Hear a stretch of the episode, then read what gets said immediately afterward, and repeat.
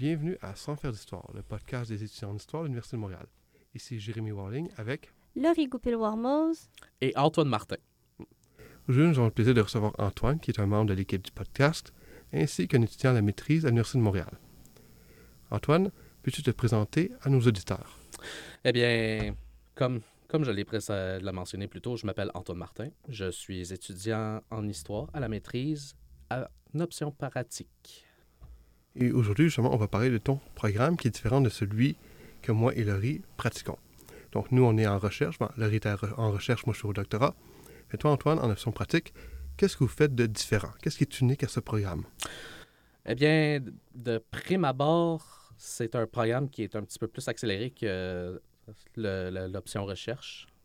On pourrait le confondre avec l'option collégiale parce qu'une fois que la maîtrise est terminée, ben, on serait plus euh, porté à aller directement au marché du travail. Là où mon programme se distingue des deux autres, c'est que nous sortons carrément du euh, cursus euh, académique. On n'est pas nécessairement expulsé du cursus académique, mais là, on se retrouverait dans ce qu'on appelle de l'histoire publique, de la public history, si euh, on est aux États-Unis ou au Royaume-Uni. Je, je, le mentionne parce que c'est à, à, partir de là que nous, nous serions en train de faire de l'histoire, mais adaptée au grand public. Euh, alors, alors que d'une part, vous, vous seriez plus à la fine pointe euh, de la recherche, à savoir à la fine pointe des débats, donc avec des détails très, des détails très précis. Nous, on, serait plus de, du côté grand public, à, par exemple, faire des manuels scolaires ou faire de l'histoire euh, destinée à être affichée pour des gens qui, visent, par exemple, visiteraient le musée ou quelqu'un qui, soit, qui s'intéresserait à l'histoire d'une entreprise quelconque qui aurait voulu faire euh, l'histoire de sa jeunesse jusqu'à jusqu'à de nos jours, par exemple. Oui, donc ça, c'est très intéressant parce que c'est vraiment un effort de vulgarisation où on va chercher des gens qui ne sont pas nécessairement dans le milieu. Alors que moi et Laurie, souvent, on est dans un monde où c'est des historiens qui écrivent pour d'autres historiens. Toi, c'est vraiment un contact avec le public. Exactement. Justement, donc, est-ce que tu peux nous dire pourquoi tu t'es inscrit à ce programme? Pourquoi tu as choisi ce programme? Parce que je n'ai pas de mémoire à rédiger. Mais non, blague à part, en fait, euh, c'est surtout. Ben, en fait, c'est surtout le côté vulgarisateur qui m'a interpellé dans, cette, euh, dans, ce programme. parce que dans, le cadre de, de mes recherches, lorsque je suis rentré en histoire pour la première fois, avant, avant l'université, ben, j'étais au collégial, bien évidemment. Ben, je m'étais dit que je voulais faire de l'histoire pour, pour aider ma famille et mes amis à se situer. Parce que, parce que ces dernières années, l'histoire a été beaucoup euh, invoquée pour expliquer certaines situations qui se passent à, travers le monde. Et moi-même, je voulais savoir que, je voulais savoir qu'est-ce qui se passe dans le monde, comment est-ce que ça se passe ainsi. Et c'est de fil en aiguille que je me suis retrouvé en histoire. Et l'option pratique a encore davantage euh, aiguillé euh, vers ce que je voulais réellement faire. Et parlant de qu'est-ce que tu veux réellement faire, justement, une fois que tu auras ton diplôme est-ce que tu as déjà une idée de qu'est-ce que tu vas faire du restant de tes jours, si on peut dire ça comme ça? Oh, c'est. Euh, je. Je sais pas si j'ai plus ou moins la même idée que vous de, l'idée de ce que je vais faire une fois que je vais avoir mon diplôme en main. La seule chose que je sais, c'est que je veux faire de quoi qui a rapport à l'histoire. Je veux, je veux pouvoir écrire et pas sombrer dans l'oubli. Le cauchemar de tous ceux qui ont affaire dans le littéraire.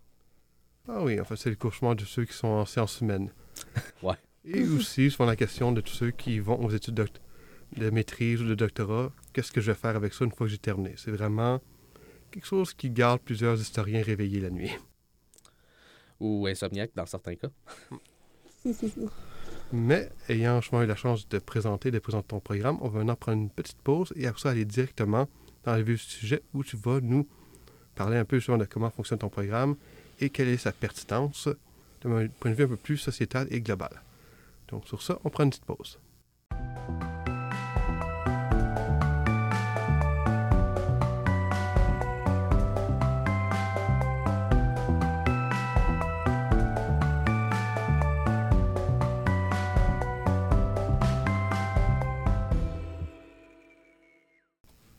Nous sommes de retour avec Antoine pour discuter justement de son programme d'études et de son fonctionnement. Donc, Antoine, qu'est-ce que tu fais exactement dans tes cours? Je vais, je vais probablement vous, euh, choquer en vous disant ça, mais je suis, des, je suis beaucoup de séminaires. Oui, je sais, c'est euh, original et très euh, choquant, mais bon, OK, blague à, part. Essentiellement, je suis les, nous, en histoire pratique, on suit les mêmes cours que vous et les mêmes séminaires. On, on a, les- on a la même liste, euh, si j'ose dire. Et ben, à ce que j'ai cru comprendre, et j'imagine que vous avez eu l'expérience aussi, il n'y a pas juste des, mais, des maîtrises, des Des maîtrisants? Merci. J'avais le mot, mais je n'étais pas sûr si ça se disait, en fait. Il y, a- il y avait des maîtrisants, non pas seulement en histoire, mais aussi, j'en ai vu en relations internationales, j'en ai vu en enseignement. Mais on a un ou deux cours qui se distinguent euh, de, de vous. Et vous, je, je peux imaginer que vous aviez suivi des cours qui est exclusif à ceux qui sont en recherche. Ben, toi, en doctorat, même si tu es en doctorat, je sais que tu as, suivi une maîtrise, fait que forcément. Ah oui. Moi, j'étais à une autre université, mais c'était encore des séminaires où on faisait de l'histoire. Quelle université déjà? Ah, moi, j'étais à McGill. D'accord. Ça a l'air très bon euh, là-bas. Dans tous les cas, le- un des cours, c'est un cours pour euh, la gestion projet, qui est carrément, c'est un cours euh, carrément euh, de prime abord qui a de l'air calqué d'un cours de gestion de projet volé à au HEC, mais qui a été adapté à notre sauce. C'est un, programme relativement nouveau, l'option pratique. Fait y a quand même ça qui, qui, laisse paraître, inévitablement. L'autre cours, c'est le cours de aujourd'hui. C'est le titre que ce séminaire porte et c'est de trouver un thème, un concept ou carrément des événements historiques et de les, rattacher à des enjeux actuels. Je, tiens par exemple à donner l'exemple de, des crimes contre l'humanité. Euh, je, crois que dans l'actualité internationale, on va beaucoup en entendre, en entendre parler dans les nouvelles. Ben, ce concept-là, il ne date pas d'hier. Il date, euh, il date précisément de 1945, euh, à la naissance de l'ONU, et plus précisément dans les procès de Nuremberg. À ce moment-là, il fallait les définir, ce que c'était des crimes contre l'humanité. Et, et les- pour les définir, il y avait des, il y avait des gages. Il fallait ga- gager ça. Il fallait. euh, OK, il fallait estimer, juger, etc. Vraiment. Baliser, Ah, c'est le mot que je cherchais. Il fallait, baliser tout ça et il faut, faut savoir aussi que ceux qui balisaient ça, c'est-à-dire les États-Unis, et dans quel, et dans quel état d'esprit ils se trouvaient à ce moment-là, c'est aussi très important. C'est ça qui peut expliquer ensuite, euh, qui, peut expliquer pourquoi est-ce que c'est ce sont eux qui sont prédominants encore aujourd'hui euh, dans en ce qui a trait au jugement de si oui ou non telle chose est un crime de guerre, telle chose est un crime contre l'humanité. Et d'ailleurs, je tiens à préciser qu'il y, a- il y a eu une motion euh, aux États-Unis, je ne me souviens plus quel nom exactement cette, euh, ce projet de loi porte, mais c'est un, ben, c'est carrément un plan d'invasion de la Haye euh, s'ils devaient être jugés eux-mêmes pour des crimes de guerre. Fait que, déjà en partant, ça, on- vous, savez que c'est c'est pas tout. C'est pas une, une di- une disposition du jugement égalitaire non plus. Ouais. Mais ça, ça permet de savoir, ça permet de savoir aussi exactement à quoi s'attendre. Peut-être pour- offrir un peu de contexte à nos auditeurs, les procès de Nuremberg qui sont mentionnés, c'est des procès justement des hauts placés nazis après la Deuxième Guerre mondiale où les nations alliées, donc les nations gagnantes, dont le Canada, les États-Unis, etc., ont dû s'entendre pour comment juger les nazis pour leurs différents crimes de guerre. Et c'est là que le concept un peu de droit interna- international tel qu'on connaît aujourd'hui s'est créé. Et justement, quand il mentionnait justement la haie, c'est là où justement les procès... Ok, ça se prononce la haie, en fait. Ah oui, c'est en Europe. Ok. Justement, c'est vraiment la Cour de justice internationale.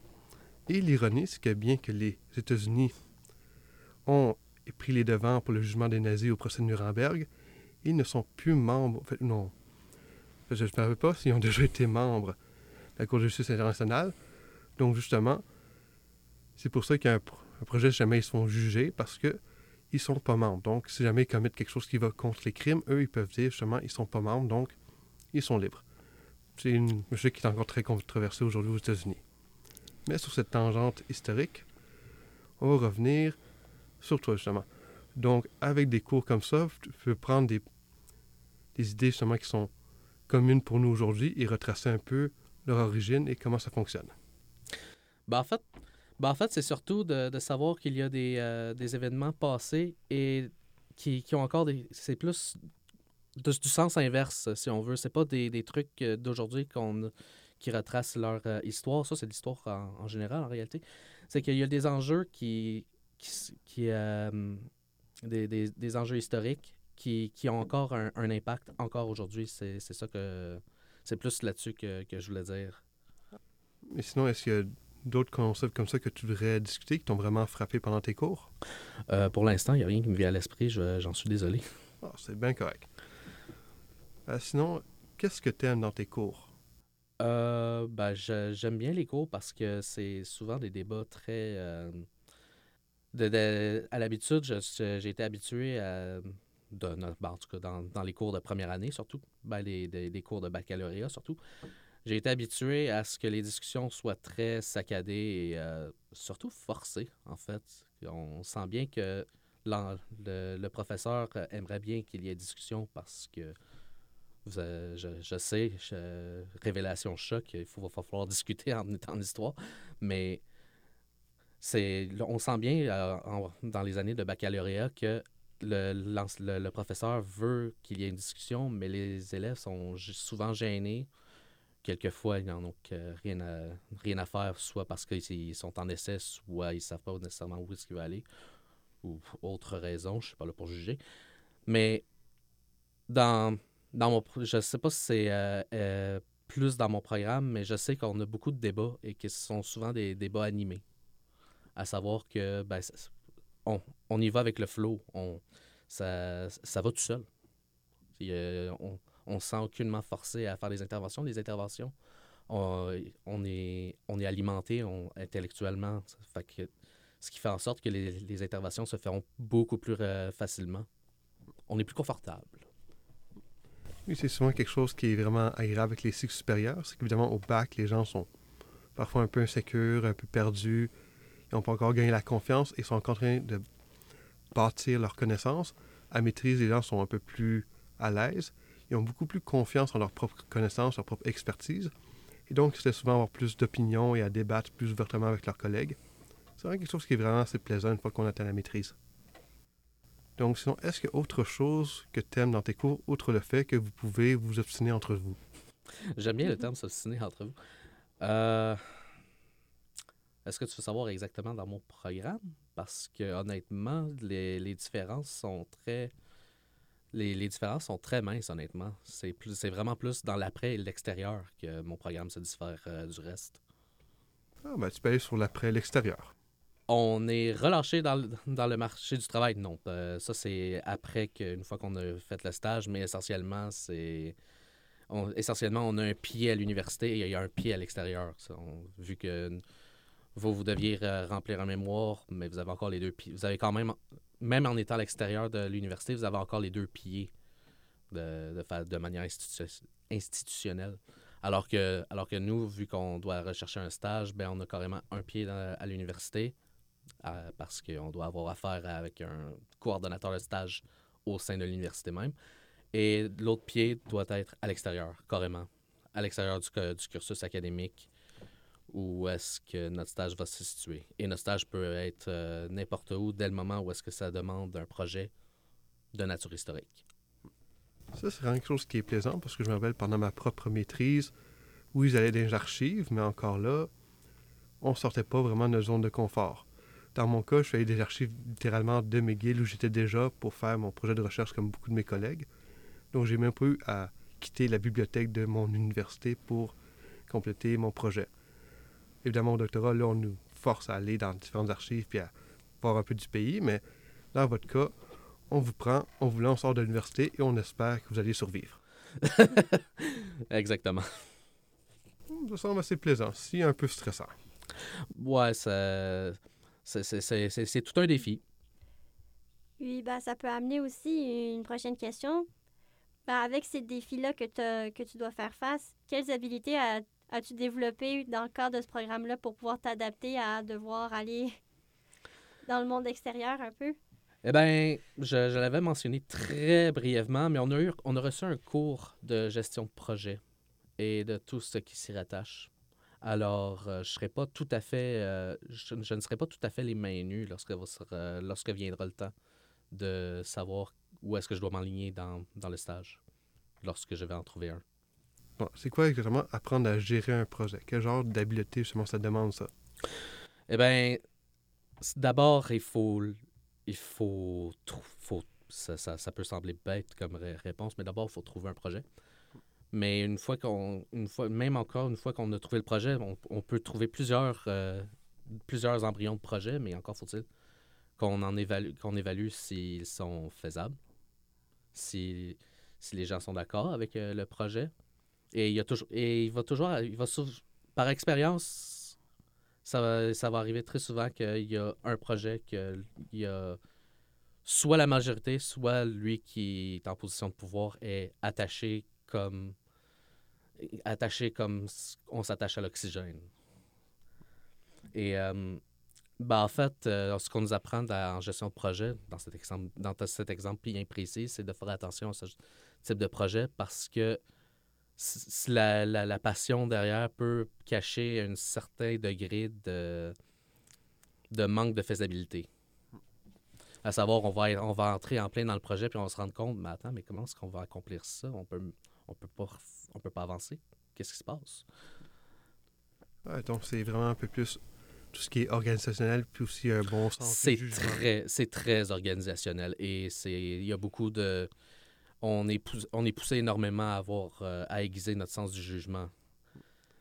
Ah, Ça, ça peut pas paraître comme grand-chose, mais pour y avoir travaillé dans différents groupes étudiants, souvent, les étudiants, toute personne relativement jeune a beaucoup de passion, Beaucoup d'idées. beaucoup d'idées, mais la mise en application de ces idées-là et le bon jugement de qu'est-ce qui est faisable, qu'est-ce qui est réaliste, disons que ça peut prendre du temps.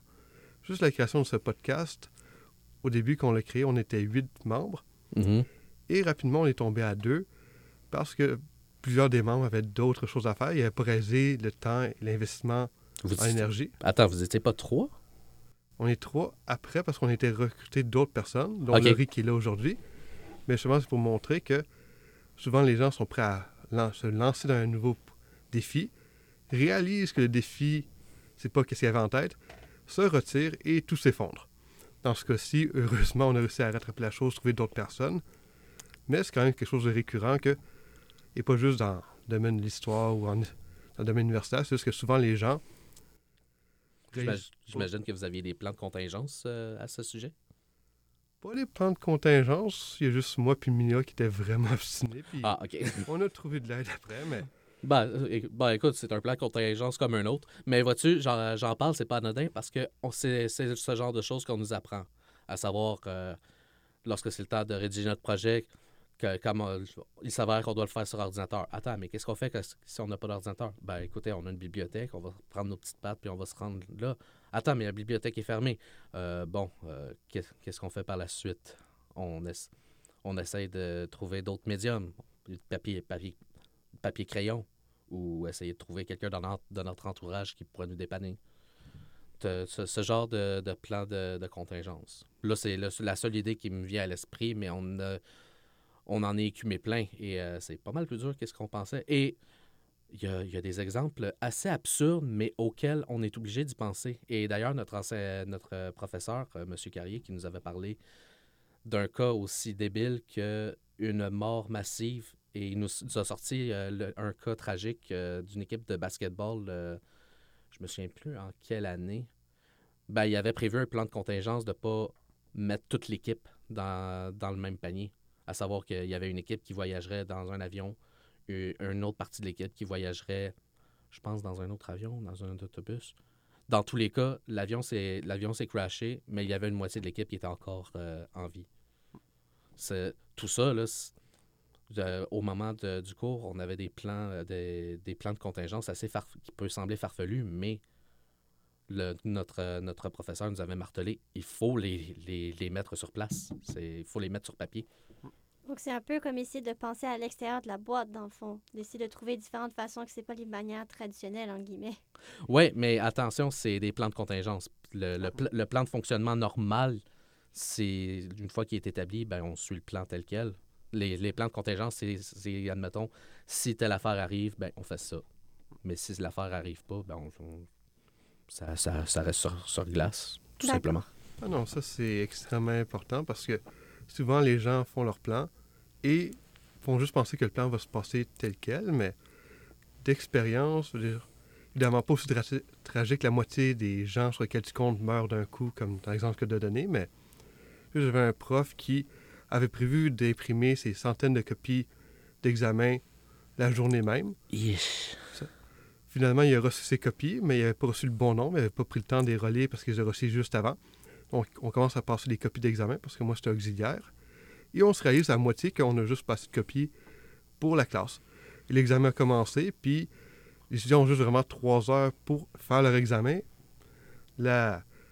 le temps passe et il y en a moitié qui n'ont juste pas de papier pour sur lequel écrire. Donc, le prof fait juste sortir de la classe et courir vers une imprimante pour essayer d'imprimer euh, environ 80 copies d'examen qui manquaient.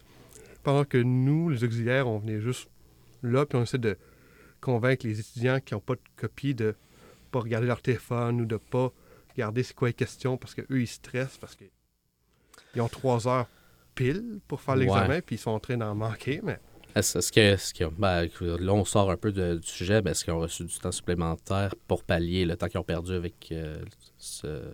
Euh, non, heureusement, le prof a imprimé très vite et gé- généralement, les étudiants finissaient l'examen en deux heures. Donc, les 30 minutes qu'ils ont perdu, tout le monde a fini dans les temps pareils. Mais on a dû donner des aver- avertissements parce que pendant que le prof n'était pas là, et il y en a qui ont commencé à tricher parce qu'ils regardaient les copies des autres. Puis ça a été un peu du gros n'importe quoi, mais c'est ça qui arrive quand le plan tombe à l'eau et qu'on n'a pas de plan B. OK. Ben, tu vois, ben, pour, j'essaye de rejumper dans, dans la gestion de projet. Il y a, il y a beaucoup d'affaires qu'on, qu'on, qu'on sait de façon, euh, je veux pas dire innée, innée plutôt. Il y a certaines choses que, certains- que certains euh, pourraient de penser de façon innée, mais le, le cours de gestion de projet nous a, euh, nous a amené à penser ces choses-là de façon mécanique, de manière à ce que ce soit plus, que ça ressemble plus à un réflexe. Euh, trouver des plans de contingence, évaluer la, faisabilité, mais de, tout le temps de, de, manière à ce qu'on on y pense tout de suite, que, que ça vienne tout de suite, qu'on ne soit pas mal pris ou carrément dans, dans le vide à ce moment-là. Non, et ça, c'est une très bonne chose parce que bien que justement avoir des plans de secours, c'est quelque chose qu'on peut apprendre via l'expérience à force d'échecs. Le problème, c'est que quand tu vas sur le marché du travail, tu ne peux pas te permettre trop d'échecs en début de carrière pour justifier seulement la courbe d'apprentissage. Quand on a mes cours en- d'enseignement, oui, généralement, les profs apprennent beaucoup après leur première, deuxième année, mais il faut quand même qu'ils soient compétents pour leur premier cours parce que pour les centaines d'élèves qui vont être là pour leur première, deuxième année, on ne peut pas avoir l'excuse. Le prof est encore en train d'apprendre sa job, donc vous, vous allez être une cohorte un peu moins compétente. Il faut toujours être prêt dès qu'on embarque sur le marché du travail. Ouais, non, je comprends. Donc, est-ce qu'il y a d'autres habiletés que, dont tu veux nous parler? Euh, ben, vite de même. euh, ben, en- ben, en somme, pour de vrai, on n'a pas grand-chose de plus euh, de distinct que de vous, à part, euh, à part ça, en réalité. Ah ben, c'est bon avec vous, alors on va prendre une autre pause et sauter à la troisième section.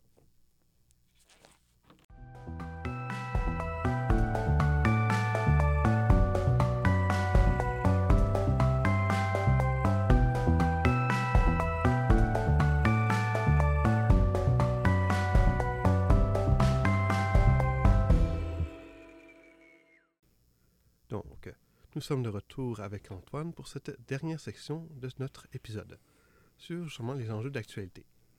Donc, vu qu'on a parlé de ton programme, on va essayer de parler un peu plus du rôle des historiens dans la société de manière générale. Donc, une fois que tu as ton programme en main, à titre, d'historien, qu'est-ce que tu peux faire justement pour contribuer à la société? Euh, ben, j'avais. Ben, en tant qu'historien dans l'option pratique, j'avais beaucoup parlé de projets qui étaient à l'extérieur. Alors, nous autres, on serait plus à la demande, en fait, de l'employeur. J'avais mentionné brièvement euh, les, musées qui demanderaient qu'un historien pour un projet X. des entreprises qui auraient besoin de, faire leur histoire pour un projet X. Ils demanderaient un historien pour euh, établir le récit historique. Euh, là, c'est tout ce qui me vient à, là, c'est tout ce qui me vient à l'esprit à l'instant, mais je sais qu'on avait une liste euh, de plusieurs euh, endroits où est-ce que on, a- on se serait vu euh, demander nos services. Et euh, je sais qu'on a eu des places inusitées, mais avec des parcours inusités. Fait que là, c'est, un, c'est à prendre avec un grain de sel. Je sais que, je sais que nous avions eu des. je sais que nous avions eu quelqu'un à la fonction publique. Je sais qu'on a eu quelqu'un à la GRC. Oui, je sais mais ça reste que c'était des euh, ça restait des, des parcours particuliers qui n'étaient pas uniquement historiques. Alors, comme je dis, moi, je, je prends ça avec un énorme grain de sel. Mais les options ne, ne nous sont pas nécessairement fermées, mais il faut faire preuve de beaucoup d'imagination, mettons. Est-ce que tu te verrais peut-être comme un vulgarisateur? Aussi d'une certaine façon un peu pour faire, ben, comme tu dis, histoire, euh, histoire au, au public ou histoire du public. Donc, est-ce que tu te verrais un peu plus comme euh, aller sur place et donc, donc vulgariser ou essayer de rendre l'histoire accessible à la communauté? Ben, comme je ben, je sais pas si je l'avais mentionné au début de l'entrevue, mais l'histoire publique, c'est en quelque son outil principal, c'est la vulgarisation, en réalité, vu que c'est une histoire qui est destinée au grand public. Bien sûr, il faut pas le faire, c'est pas de vulgariser n'importe comment, sais, j'irais pas dire euh, la Seconde Guerre mondiale, il y a du monde qui sont morts, mais après ça, tout va bien. Non. Il y a quand même une façon de rendre l'histoire plus intelligible faut que, le, faut que le public soit en mesure de le comprendre, mais il faut aussi pousser gentiment le public à vouloir en savoir plus. De, donner l'appétit. Pour, ceux, pour ceux qui seraient intéressés à en savoir plus, ça serait de leur donner l'appétit pour en savoir plus. Ou sinon, ceux qui sont, qui sont corrects à en savoir, euh, en avoir un résumé, ben, de s'assurer que le résumé soit tout de même compréhensible, mais aussi assez intelligible pour que pour donner au public une, très bonne idée de ce qui se passe réellement. Ce ne sera pas le public qui va s'interroger sur les, la, la fine pointe des débats, par exemple, mais au moins il ne sera pas complètement à, côté de la traque si euh, on entend, il entend parler d'un fait historique. Mais la vulgarisation, c'est un outil principal. euh. Alors oui, inévitablement, je me vois comme un vulgarisateur. Ça, c'est vraiment un enjeu qui est très d'actualité parce que les universités, y compris l'Université de Montréal, essaient de se rapprocher du grand public parce que souvent on accuse les historiens et les universitaires d'être dans leur tour d'ivoire. Ils produisent entre eux du matériel que seuls d'autres académiciens vont lire et explorer. Alors que le 99% de la population sont même pas conscients justement des débats qui animent les historiens et les autres académiciens. Souvent la blague, c'est que justement un historien va passer un an de sa vie à écrire un article qui va être lu par 15 autres historiens qui eux, vont écrire d'autres articles en réaction à cet article, alors que le commun des mortels, évidemment, jamais Je crois que j'ai eu aller voir tout ça. Je, je crois que j'ai eu euh, beaucoup de ce genre de textes, justement, qui, qui plaignaient juste de ce. Et euh, ben, malheureusement, je dois dire que c'est, c'est un peu vrai. Et euh, ben, je sais, je sais pas dans quelle mesure est-ce qu'on va pouvoir euh, réussir à faire ça, mais je crois que l'option pratique a été, a été implantée justement à ce sujet, même s'il le fait de façon plus spécialisée encore, de manière à ce que ça a été fait plus, euh, quelques, euh, quelques trentaines d'années plus tôt. Ben, quelques trentaines d'années. Il y, a, il, il il y a quelques décennies plus tôt. À savoir euh, en France ou en Allemagne, je crois, si je me souviens bien. Puis j'avais mentionné aussi les États-Unis où est-ce qu'ils faisaient de la public history. Où est-ce que. En fait, le, const- le constat, il s'était fait euh, dans les années 70 à ce moment-là. Ou dans les années 80, si je dis pas de bêtises. Ah oui. C'est c'est pas un constat qui, qui date d'hier. En fait, je crois que- En France, je crois que même que ce constat s'est fait dans les années 60. Mais je ne vais pas m'avancer plus parce que je sais pas si je dis des bêtises à ce moment-là. Mais je sais qu'on avait un. nous avions un. Dans le cadre de- du cours euh, Histoire d'aujourd'hui, je sais que nous avions un texte qui parlait justement de- d'un historien qui lançait carrément un pamphlet contre euh, cette fameuse tour d'ivoire. Ah oui. Et ça, c'est quand même vraiment important parce qu'évidemment, la recherche de pointe pour faire avancer la discipline, poser de nouvelles questions, amener la discussion autre part, très important. Mais évidemment, il faut aller chercher les gens qui si les historiens professionnels ne leur offrent pas du matériel qui est pertinent pour eux, vont trouver leur information historique autre part. Évidemment, c'est pas pour critiquer les gens qui regardent des films d'Hollywood ou regardent deux, trois vidéos YouTube ici et là pour apprendre leur histoire. C'est parfaitement légitime, mais évidemment, un petit peu de professionnalisme de quelqu'un qui a dédié sa vie à ça, ça peut toujours aller permettre quelque chose qui est un petit peu plus de, sans vouloir être arrogant, de haute qualité. Évidemment, on ressort de la pandémie avec beaucoup de théories complotisme dirigées vers dans, les sciences naturelles, mais nous, en histoire, d'expérience, on en a aussi beaucoup de théories complotistes qu'on doit combattre assez régulièrement et des lectures assez politiques de l'histoire qui sont également omniprésentes. Euh, ben, dans le fond, c'est un point qui est intéressant que tu apportes parce que, eh bien, déjà, ce que tu apportes, ça amène un fait qui est fondamental.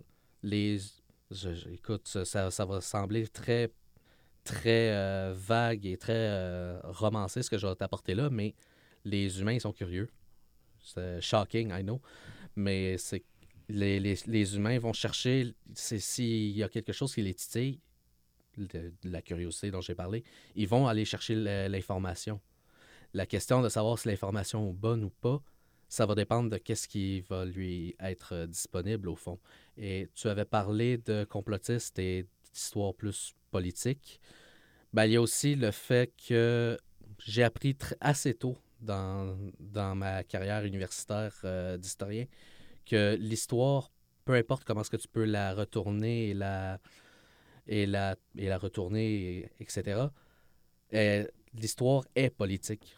La question de savoir comment est-ce que tu vas la politiser, comment est-ce que tu comment est-ce que tu vas la, présenter le tout et à savoir si au moins tu apportes quelque chose de, de factuel et que tu ne nous présentes pas avec quelque chose de gros n'importe quoi. Mais, euh. mais pardon, euh, je t'ai coupé. Euh, oh, pas de problème. Mais ça, c'est intéressant parce que si on ramène un peu cette, discussion-là, si on y va sur le côté universitaire ou académique, c'est un peu comme si on avait un côté, le côté intelligible versus le côté accessible. Donc, un peu le côté intelligible qu'on pourrait mettre avec les historiens, donc qui sortent des articles ou des monographies. Donc, c'est un discours assez intellectuel, assez poussé contre ce qui pourrait être accessible. Donc, euh, la plupart des gens vont aller chercher euh, des articles de journaux ou même aussi à ce moment-là, ben, peut-être des articles aussi ben, complotistes. Parce qu'après, ben, est-ce que c'est parce que c'est ceux qui ont plus facilement accès? Parce que c'est, encore une fois, c'est facile d'accès. Ben encore une fois, euh, je pense que tu touches à un autre point névralgique de, de, notre, de, de l'idée de l'histoire en pratique, c'est que moi, lorsque je vais aller sur le marché du travail et que je vais éventuellement travailler sur un projet, en tant que vulgarisateur, je vais, je vais être euh, porté à devoir faire euh, le, lien entre, non pas faire le lien, rendre l'information historique et la rendre à la fois accessible et suffisamment intelligible, justement à ce que ça ne soit pas du gros n'importe quoi mais aussi à ce que ça soit euh, suffisamment accessible afin que tout le monde puisse le lire, ou du moins les intéresser. Et, justement, et justement, les rendre au moins aussi accessibles que les, les articles de complotisme les plus euh, farfelus qui puissent exister. Au moins les, les rendre suffisamment accessibles pour que les gens tendent plus vers des articles qui, qui, réussissent à être à la fois accessibles et intelligibles, plutôt que de graviter vers les articles qui sont faits de gros n'importe quoi. As-tu déjà des idées par rapport à comment rendre cette information-là un peu plus accessible au public? Oh, ça, c'est. Euh, ça, malheureusement, c'est du cas par cas. C'est. Euh, une fois que je plonge. Ça, je peux juste le savoir une fois que je suis plongé dans le projet. Une c'est une fois que j'ai les informations en main que je peux savoir euh, quoi prendre, comment le comment l'appliquer, comment le, comment le vulgariser et de réfléchir qu'est-ce que je garde, qu'est-ce que qu'est-ce que je laisse de côté, ou si je le laisse de côté, est-ce que je le ramène plus tard? C'est vraiment du cas par cas. Et euh, j'ai pas, pas nécessairement de recette miracle à présenter, mais tout ce que je sais, c'est que la recette, la recette va se présenter à coup sûr une fois que les informations sont sous mes yeux. Mais globalement parlant, pour en revenir à la fameuse euh, tour d'ivoire qu'on a, qu'on a un peu reproché à à, à l'université, c'est qu'en même temps, l'histoire telle qu'elle est présentée à l'université, euh, elle, elle est sens- elle est sensiblement similaire au Necronomicon une fois que, que tu présentes ça au, euh, grand public. Et c'est euh, un peu ça aussi qui, euh, qui, leur, qui, euh, leur sont reprochés, que l'université essaye de pallier, et que l'option pratique a été sommée de, de remédier. Ça, on ne pourra pas. On pourra, par contre, il y a une affaire, c'est qu'on ne pourra jamais faire de quoi d'aussi poussé, aussi euh, précis euh, que qu'est-ce que les, les gens en recherche font. De toute manière, c'est pas ça notre c'est pas ça notre boulot. Notre boulot, c'est de, de faire une, une ouverture suffisamment intelligible pour ceux qui en ont assez et de, laisser, et de laisser des pistes euh, pour ceux qui voudraient en savoir plus. Un problème que je trouve souvent, c'est que quand tu es en histoire, dans le milieu universitaire, il y a une certaine déformation professionnelle qui se crée où tu oublies c'est quoi les connaissances de base d'autres personnes en histoire. Parce que tu fais de l'histoire à tous les jours, tu es entouré de gens qui sont également passionnés d'histoire. Et sans t'en rendre compte, tu as oublié c'est quoi justement pour les gens qui sont de l'extérieur. Par exemple, parfois je parle d'histoire avec des membres de ma famille qui, eux, n'ont absolument rien en histoire. Je pense qu'on a tout ça. Et il faut que je retourne à la base parce que quelque chose que je pensais, que, je prenais pour acquis, je réalise que il n'y en a pas à moins d'idée c'est quoi? Par exemple, il y a quelques années, j'avais écrit un article sur euh, John M. McDonald, alors quand on avait retiré cette statue de Montréal. Avec un membre de ma famille et cette personne-là ne savait pas qui était John A. McDonald. Moi, je me suis dit, Attends, John A. McDonald, premier premier ministre de l'histoire du Canada, on vient d'avoir un débat de société sur sa, statue, mais ça, je me suis rendu compte. Non, la majorité des gens ne savent absolument pas c'est qui. C'est des gens très motivés, souvent avec des raisons politiques ou d'autres, qui ont pris ce symbole-là et ont fait quelque chose. Mais pour le Québécois moyen, John A. McDonald, c'était deux, trois pages dans leur manuel d'histoire qu'ils ont lu il y a 15-20 ans. Et après ça, ils n'ont jamais repensé.